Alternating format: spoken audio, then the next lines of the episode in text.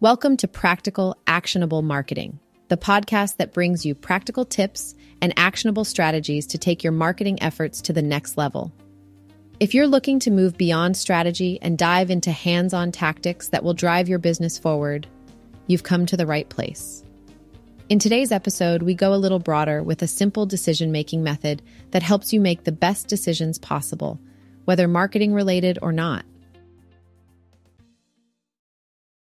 Hi again. I'm Chris Spanier, founder of Carpe Diem Consulting Group, and welcome to Practical Actionable Marketing, where our mission is to help businesses like yours implement effective marketing plans every single day. Today, I wanted to share with you a really simple method for making decisions. This works in marketing but can also be applied to any part of your life where you face a complex decision. This technique involves creating a decision matrix, which is basically a structured way of evaluating your options based on your requirements and how well each option performs. Let's break it down step by step. First, start by listing out all your requirements.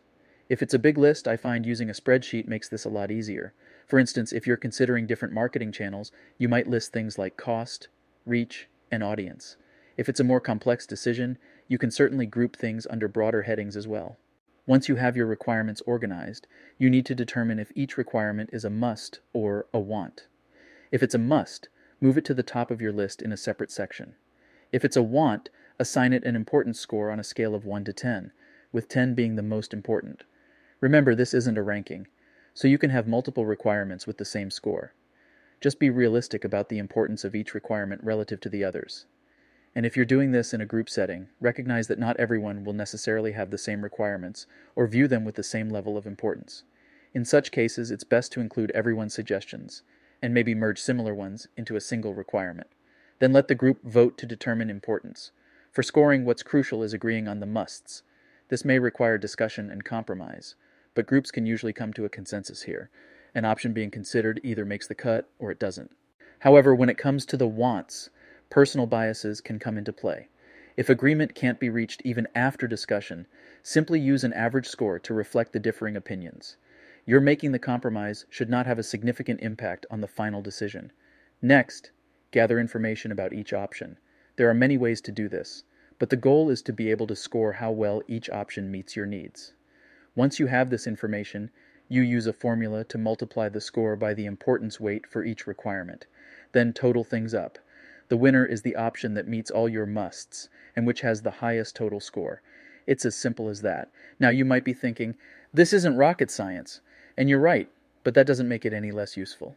The process of creating a decision matrix is incredibly valuable because it guides you to think about what you really want and how important each feature or requirement is. By using this method, you can avoid being swayed by strong emotional responses that can sometimes cloud our judgment.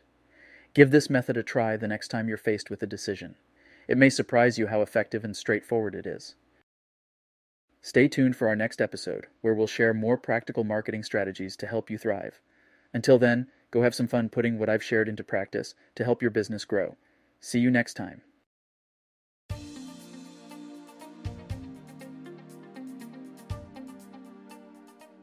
In today's episode, we reviewed a simple decision making method that can help not only in marketing, but in all areas of your life.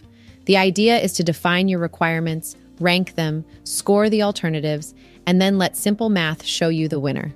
Thanks for listening, and we'll see you guys at the next one. Don't forget to subscribe.